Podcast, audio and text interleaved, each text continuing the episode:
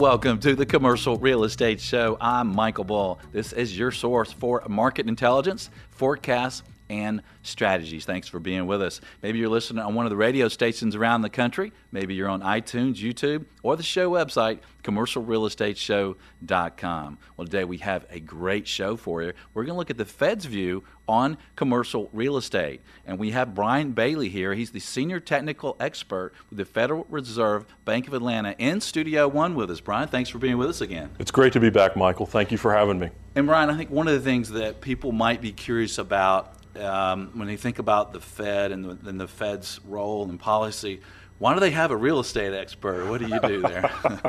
well, obviously, these are my views and not necessarily those of my esteemed colleagues at the Federal Reserve Bank of Atlanta or the Board of Governors.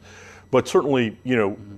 commercial real estate makes up a significant amount of the economy and certainly one of our charges is the safety and soundness of the financial system. And so certainly we know that the banks are engaged in commercial real estate lending.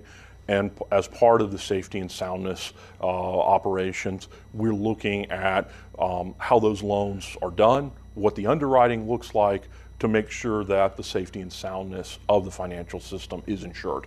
Okay, so you're looking at the commercial real estate world and, and kind of helping the Fed uh, look at what's what's happening out there. You bet, you bet. I mean, we look at appraisals. We're doing analytical work, trying to understand at what point the markets are in the cycle, mm-hmm. trying to gauge you know risk and trying to be out in front of uh, you know the the next potential downturn. Yeah, well, that's good.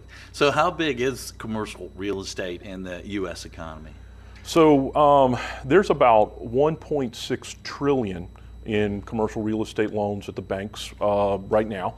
Um, it represents, by the time you add in the spend on infrastructure, um, new construction, the salaries associated with the gambit, um, real estate uh, probably accounts for roughly six to seven percent of the gross domestic product of the yeah, economy. That's pretty big. I mean, does that surprise people when, when they hear that? It's a, it's a, you know, it sounds like a small piece. I mean, yeah. six to seven percent. Yeah. Yet it's probably, you know, on the on the, you know, huge. It is a huge magnitude. Yeah. Huge. Yeah. Yeah, it really is. And one of the things I think that people have been uh, really reeling with in the commercial real estate uh, world uh, are kind of the new regulations, like the, the Dodd Frank regulation. So, how is that working right now with the banks and other lenders? How's it coming along? Well, Dodd Frank certainly has. Um, you know the way I like to, to talk about it, as far as Dodd Frank and commercial real estate, you know, certainly has, has caused the banks um, to, to really heighten their game in commercial real estate. They've got to understand, you know, the risks and the nuances around the property types um, much better. Um, you know, certainly I think that, that you know, with, with more regulation, um, you know, there are more associated compliance costs. And so I think that um, you know working you know the institutions are working to look at that risk which is then, you know, kind of um, mitigating the potential downside of a 2008 or 2009 event. So certainly, I think it's good for the financial system. You know, it's also come into play um, in CMBS, mm-hmm. and, and and CMBS certainly has gone through a lot of volatility. You know, the volume is way off this year, but but two days ago, um, you know, Wells Fargo, Bank of America, and and Morgan Stanley, you know, were able to price um, you know, the first uh, risk retention compliant uh, uh, issuance. Eight, roughly 870 million dollars. Um, the the uh, uh, the the loans obviously were squeaky clean, mm-hmm. as you can imagine. When you know something with you know that's changed a little bit um, is, is, coming out, but but but very well received. Um, the spreads were compressed compared to where uh, the market thought they would, so it was it was very well received. And so certainly, I think it's a good time to begin to see a little bit of the reboot per se with these risk risk compliant, uh, risk retention compliant issuances because there certainly are you know a significant amount of CMBS loans associated with the 06 and 07 uh, loans that were made back then that need to be that need to be refinanced over yeah. the next uh, 12 months or so. Yeah, yeah, we need the funds available out there. Absolutely. So, so might we expect CMBS to, to have an uptick in the volume?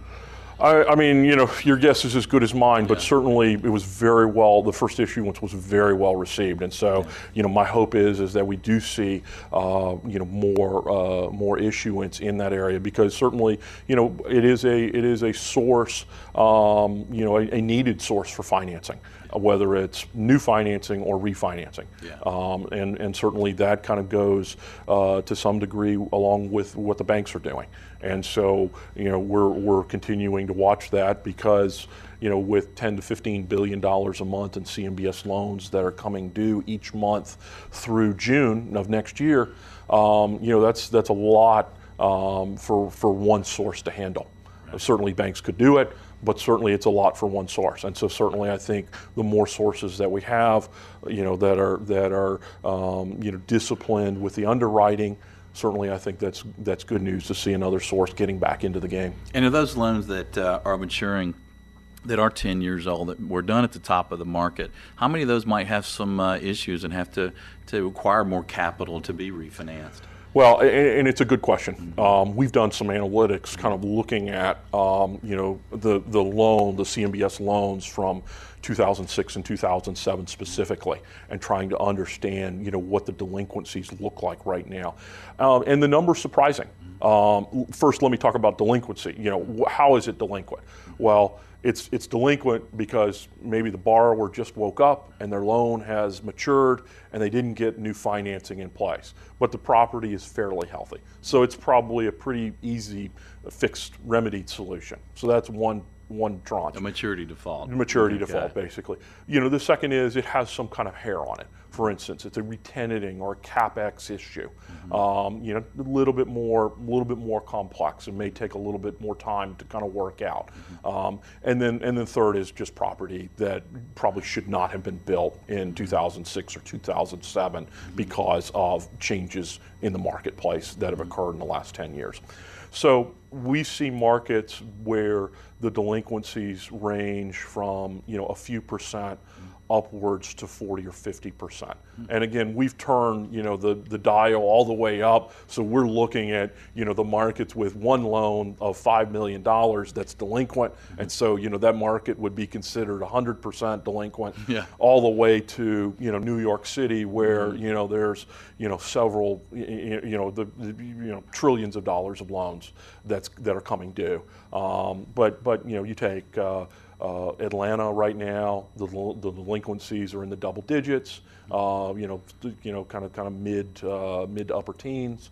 You take Jacksonville, Florida. Of all the loans or of the loans maturing? Of the loans maturing okay. in 2016 okay. and 2017. Okay. So I'm just looking at that tranche, that right. group. Right. You know, you take uh, uh, Philadelphia, it's, it's kind of on a similar trajectory. I think the uh, at, to Atlanta, you know, there's probably 600 uh, million dollars uh, that are delinquent right now. You look at Jacksonville, Florida, you know, the numbers 30% of the loans are, are delinquent. Mm-hmm. So certainly they can be cured. Um, some of them can come out pretty easily, some of them can't. But there are some areas of the country, uh, we've mapped 382 markets. And mm-hmm. so we're looking at a very granular level. Obviously, I think that that, uh, that has implications for some of the bank lending yeah. uh, in some of those areas. And so we're, we're you know, talking about it, trying to make you know, some of the financial institutions obviously, you know, our, our focus is the safety and soundness of the financial system. Right. So we figure we bring it up and talk about it. Certainly, it makes banks aware of those issues in some of those markets. And what about property types, Brian? As far as those loans that, that may have some issues coming up for maturity, right. uh, what, time of, what type of property types are the worst culprits. Right. I mean, the two that stand out in my mind are, are retail mm-hmm. and suburban office. They had, you know, the pretty significant value decline. Mm-hmm. We were doing m- more construction and more lending of those property types mm-hmm. back in 06 and 07. And so, and so certainly, you know, those, those two sectors are kind of piquing my curiosity. If you look at kind of prices in the non-major markets, the prices for those two property types have not returned to their 2007 peaks, so adding more pressure in addition to, you know, we were, the, the industry was fairly liberal with some of the terms back then. Yeah. Well, that's interesting to talk about those two um, sectors and property types because uh, as a broker here uh, in Atlanta and doing deals in the Southeast, that's what we get the most uh, people looking for. Hey, give us some of the suburban office that have some of the value add opportunities.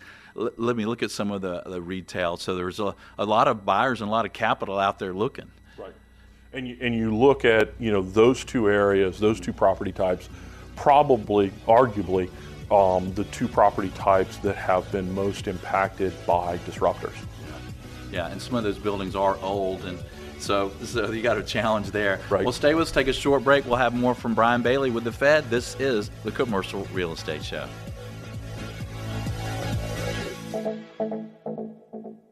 Are you looking to buy, sell, or lease commercial real estate? You're invited to contact Bull Realty for customized asset and occupancy solutions. Call 404 876 1640 or visit bullrealty.com.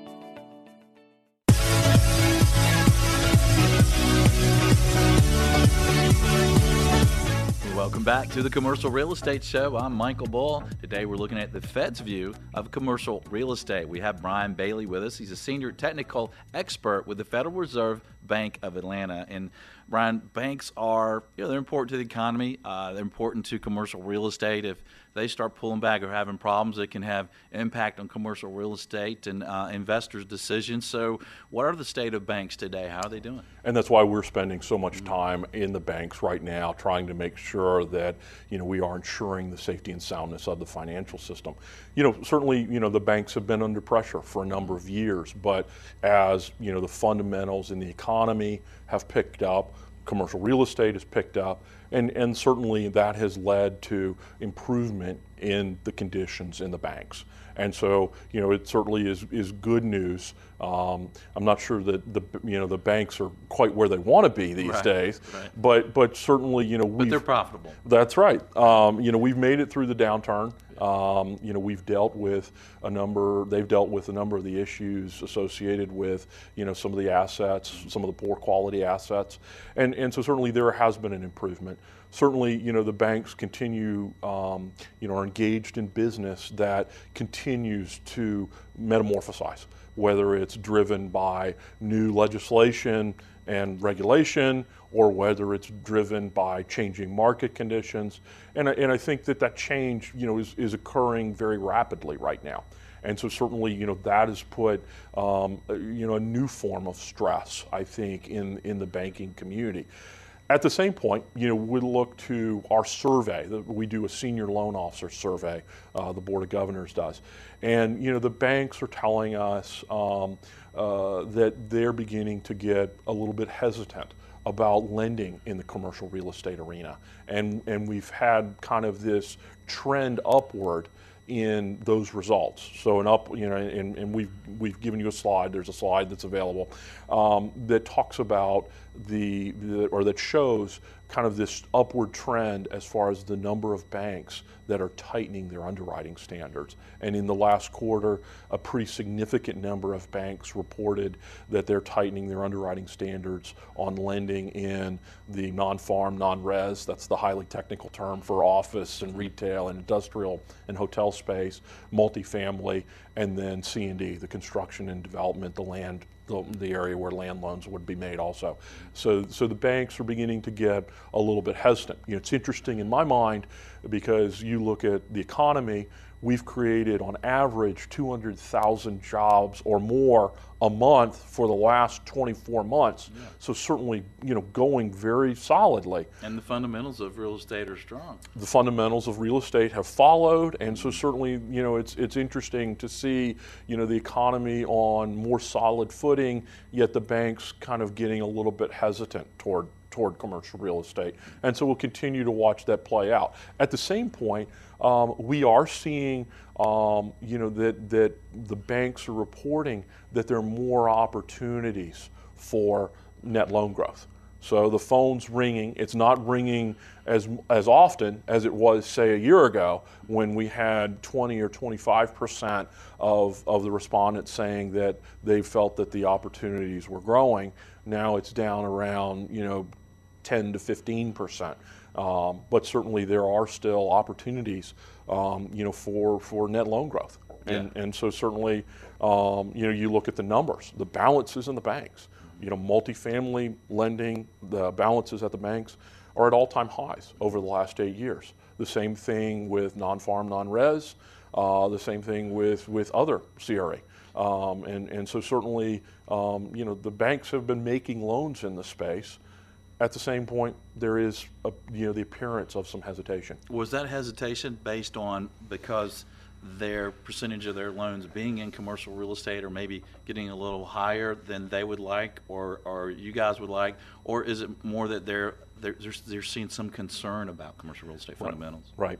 And, and you know that's a big that's a big question. Yeah. You know, uh, We only ask big ones That's here. right. Yeah, I, I want the easy ones, please. Give me the easy ones. Um, uh, you know, it's, it's hard for me to speak to the hesita- you know, the hesitation, you know, as a as a group as far as the banking industry is concerned. Mm-hmm. I can tell you that certainly, from my point of view, the banks who have concentrations over the guidance, the 0701 guide, the 70 071 guidance, you know, the 300% of capital, are, are getting more scrutiny. Mm-hmm. And so certainly, you know, my hope is is that you know they're they're kind of looking, uh, you know, very hard at at you know the composition of loans that they're making uh, and that they have on the books right now. Um, because you know certainly, you know, when we went back, when the Fed went back and looked at you know the reasons for all you know for a significant number of bank failures, one of the things that we were able to trace it to was institutions that were over those guidelines. Mm-hmm. And so it remains a guideline, but certainly, you know, those institutions are, are, are you know, having to spend, spend more time with, with the regulators. And you mentioned that the banks are doing better and they're doing well. How does that compare to the smaller community banks and then the larger banks? And, and it's a it's it's a it's a good question. Again, you know, huge huge subsets, mm-hmm. and and and you know, I've, I've got to make the disclaimer. You know, the community banks are more driven on the makeup of the industry in their area. Mm-hmm. So so you think about you know commer- you know community banks here. Obviously, there is a component of commercial real estate.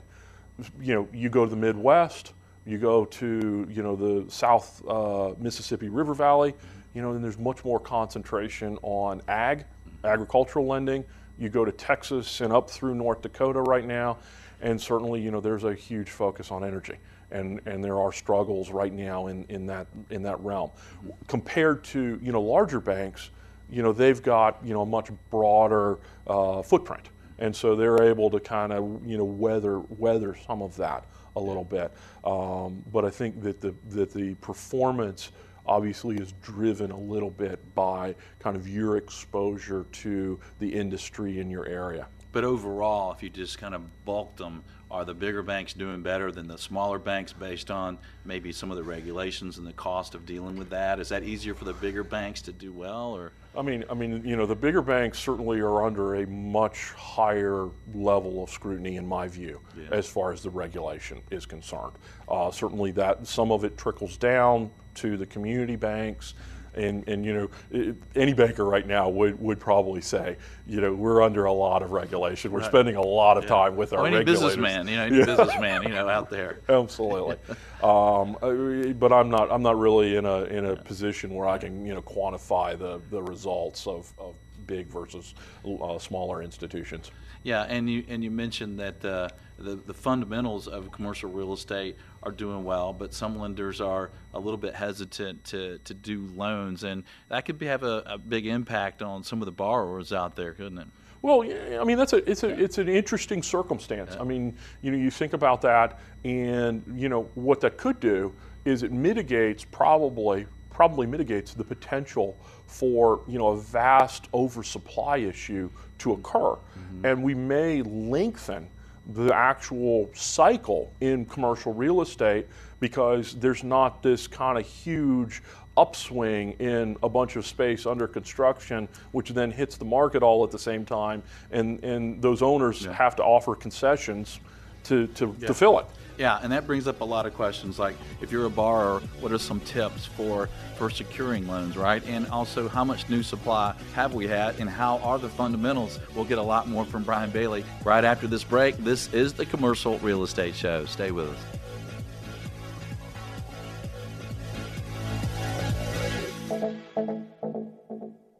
Check out Valuate, a real estate analysis program that can be easily shared with colleagues online to do what if analysis. Visit getvaluate.com. That's getvaluate.com.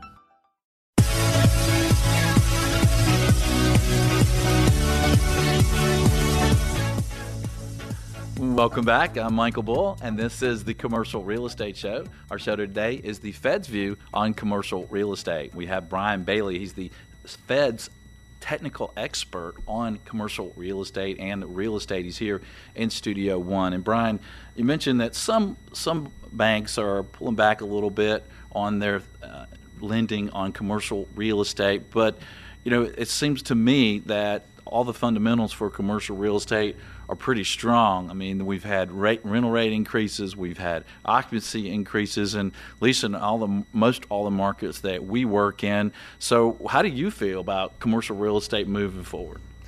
I mean, uh, you look at the fundamentals right now, and and certainly, you know, we're putting people back, you know, putting, putting people to work, putting people back to work, however you'd like to say it.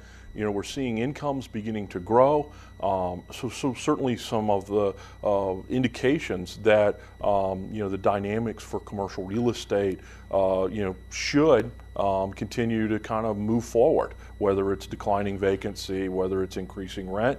The other thing is is that you know supply. Um, there hasn't been a whole lot of supply. Obviously, the caveat is we're building, you know, a ton of apartments right now, um, and, building them in the luxury segment. So certainly, I, have got a little bit of concern there. But but generally speaking, you know, you look at office space, and, and we're still, you know, pretty significantly below. I think about 30% below kind of the long-term average. Retail is is much more severe because of the e-commerce disruptors. Um, and, and, and, and roughly, you know, we're, we're about 60% below kind of the long-term average. So I think that, that um, you know, fundamentally, you know, we seem to be in a good position. Um, you know, for, for some period of time. I'm not sure how long, but for some period of time, you know, it seems like, you know, the, the stars are kind of aligning mm-hmm. for, you know, continued positive traction. The one exception may be apartments. The other one we're seeing kind of uh, hit or miss right now is hotels. We're seeing some, some softening there. On the other side, you look at capital and you know the availability of capital while we're saying the banks may be pulling back a little bit still hearing that loans are getting done.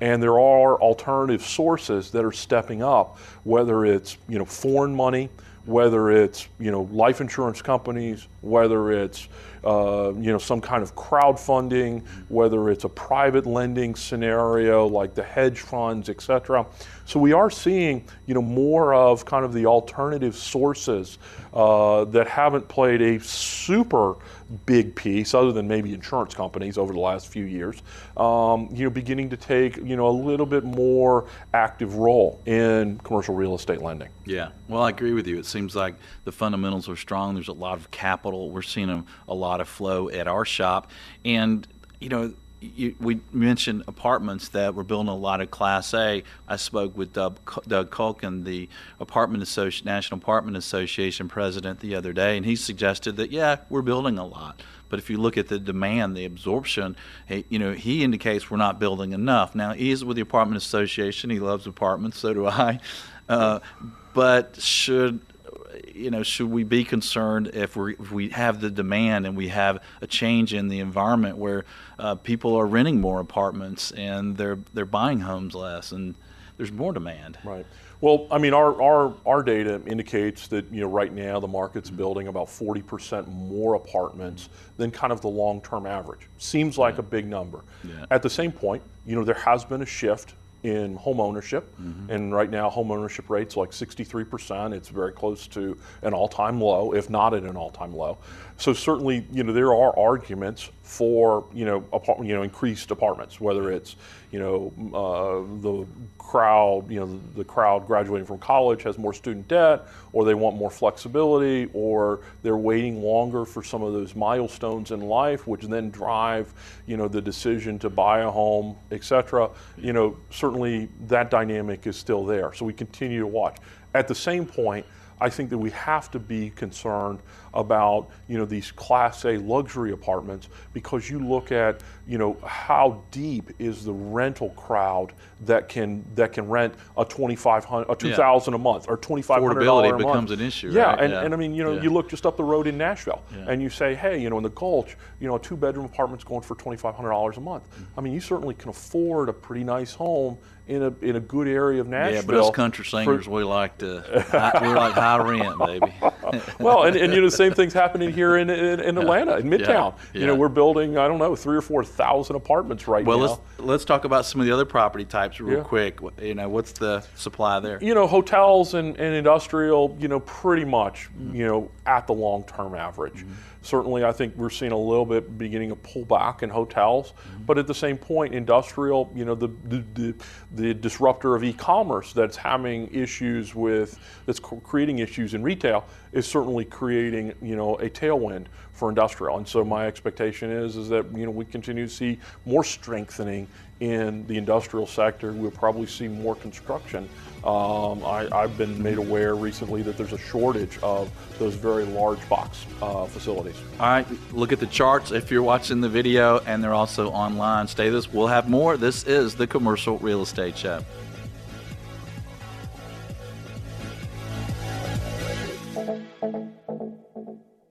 First Service Solutions, your CMBS borrower advocate. For requests, assumptions, consulting, and restructuring, call First Service Solutions at 817 756 7227.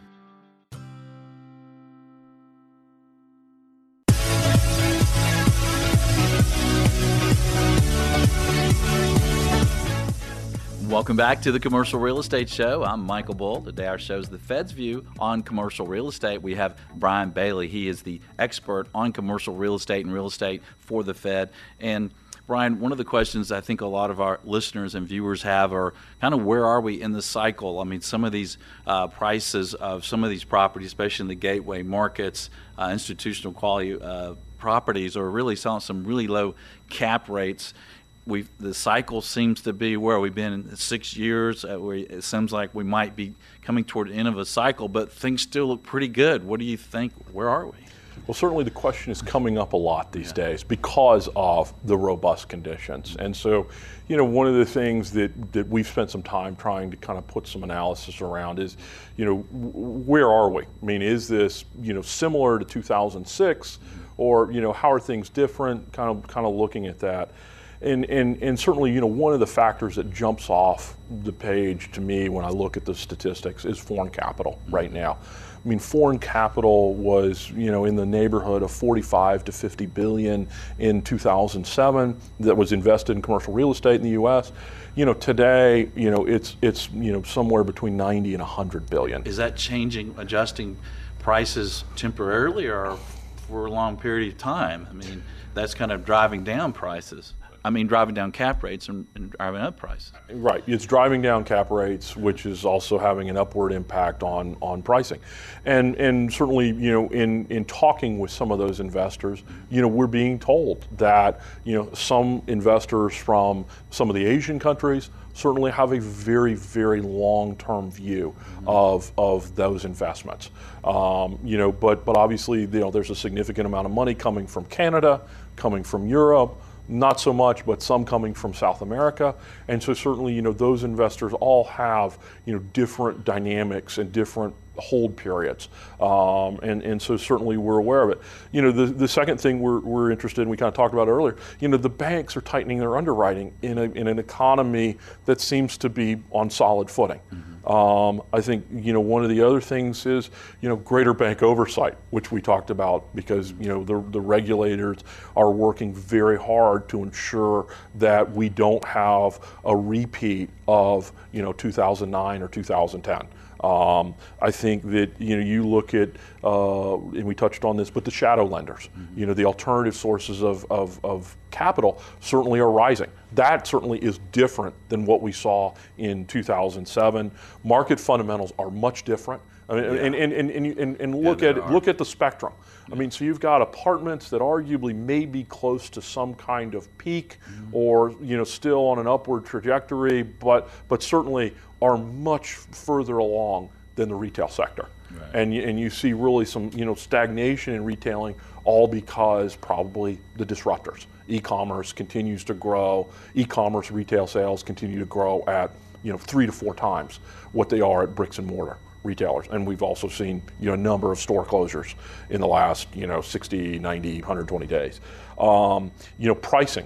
Um, you know, arguably, you could say if you look at the spread between cap rates and the 10-year Treasury, I understand that there may be a better correlation between you know some of the corporate debt, but look at the pricing in 2006 and 2007.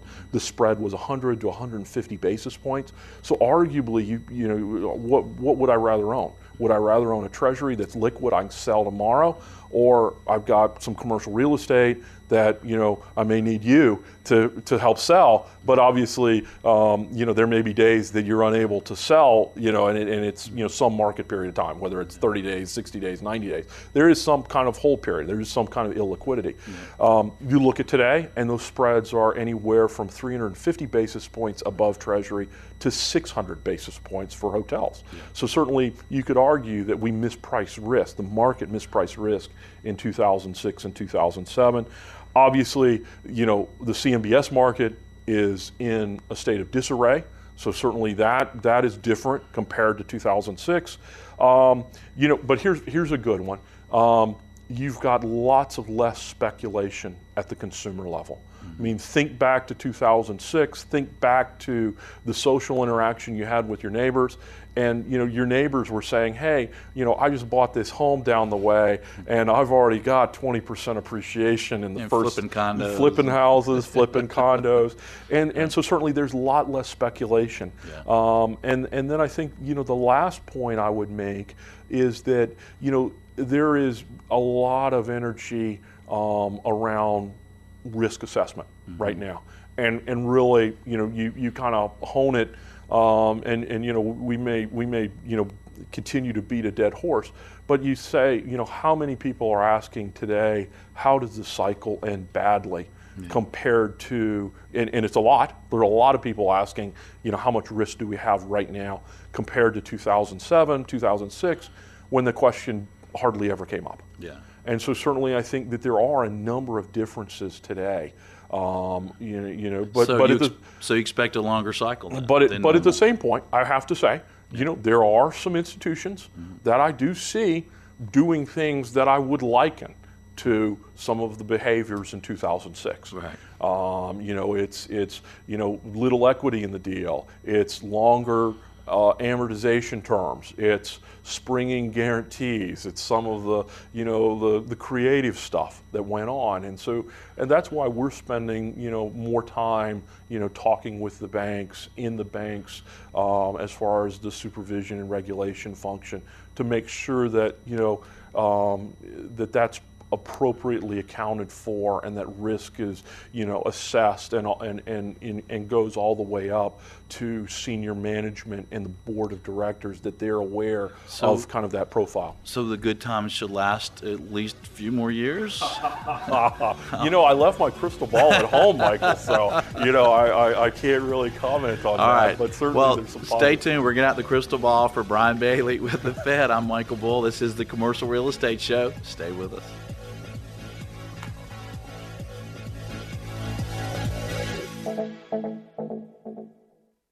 Xceligent, the resource professionals like CCIMs, CBRE, JLL, Colliers, and Bull Realty use for market intelligence. Commercial Search is the site to market and find available properties to buy, sell, or lease all over the country. Visit commercialsearch.com.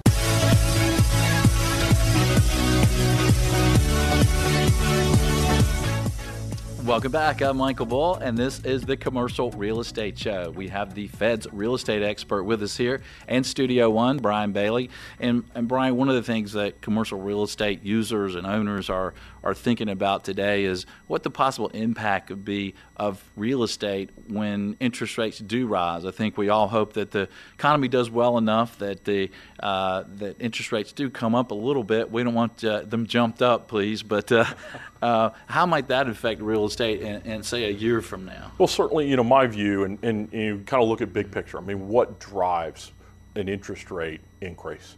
And, and really, you have to have solid, um, you know, fundamentals. And so certainly, you know, I think that as, you know, interest rates you know, potentially go up. Obviously, I'm not a member of the FOMC. Mm-hmm. They're meeting here in a few weeks in September, and, and certainly, you know, our president, uh, Dennis Lockhart, president of the Atlanta Fed, you know, recently said that, you know, he sees, uh, you know, fundamentals on a more solid footing. So there probably will be more conversation around that going into the fall.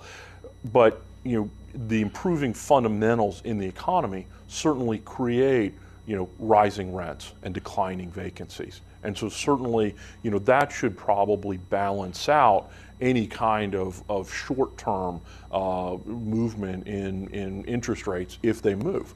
Uh, you know, the other, I think the other question is just, you know, how far, how fast? And, and that's a question that nobody knows the answer to right now. Certainly, we have to be aware of you know a number of, of issues. You know, we talked a little bit about you know the, the pressure and energy dependent areas in the U.S. and we've seen unemployment kind of rise in some of those areas and more stress. At the same point, you've got you know the overseas dynamics that we're all aware are, are out there and have impacts on our economy. Right. Well, we did an analysis yesterday on a property that had a $150,000 annual NOI, and we looked at a cap rate change of uh, half a percent.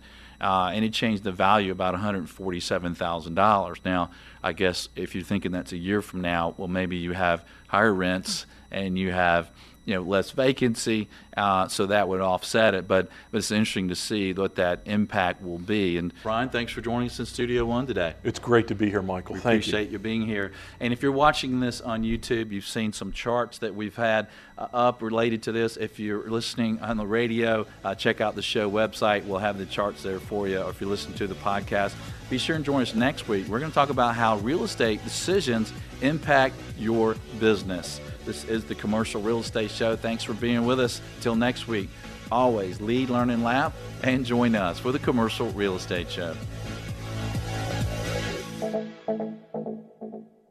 The Commercial Real Estate Show is brought to you by Bull Realty, Asset and Occupancy Solutions. Xceligent, building data everywhere. Valuate, easily share what if analysis with colleagues online and First Service Solutions, your CMBS borrower advocate. For more information on how these businesses may be of service to you, visit creshow.com.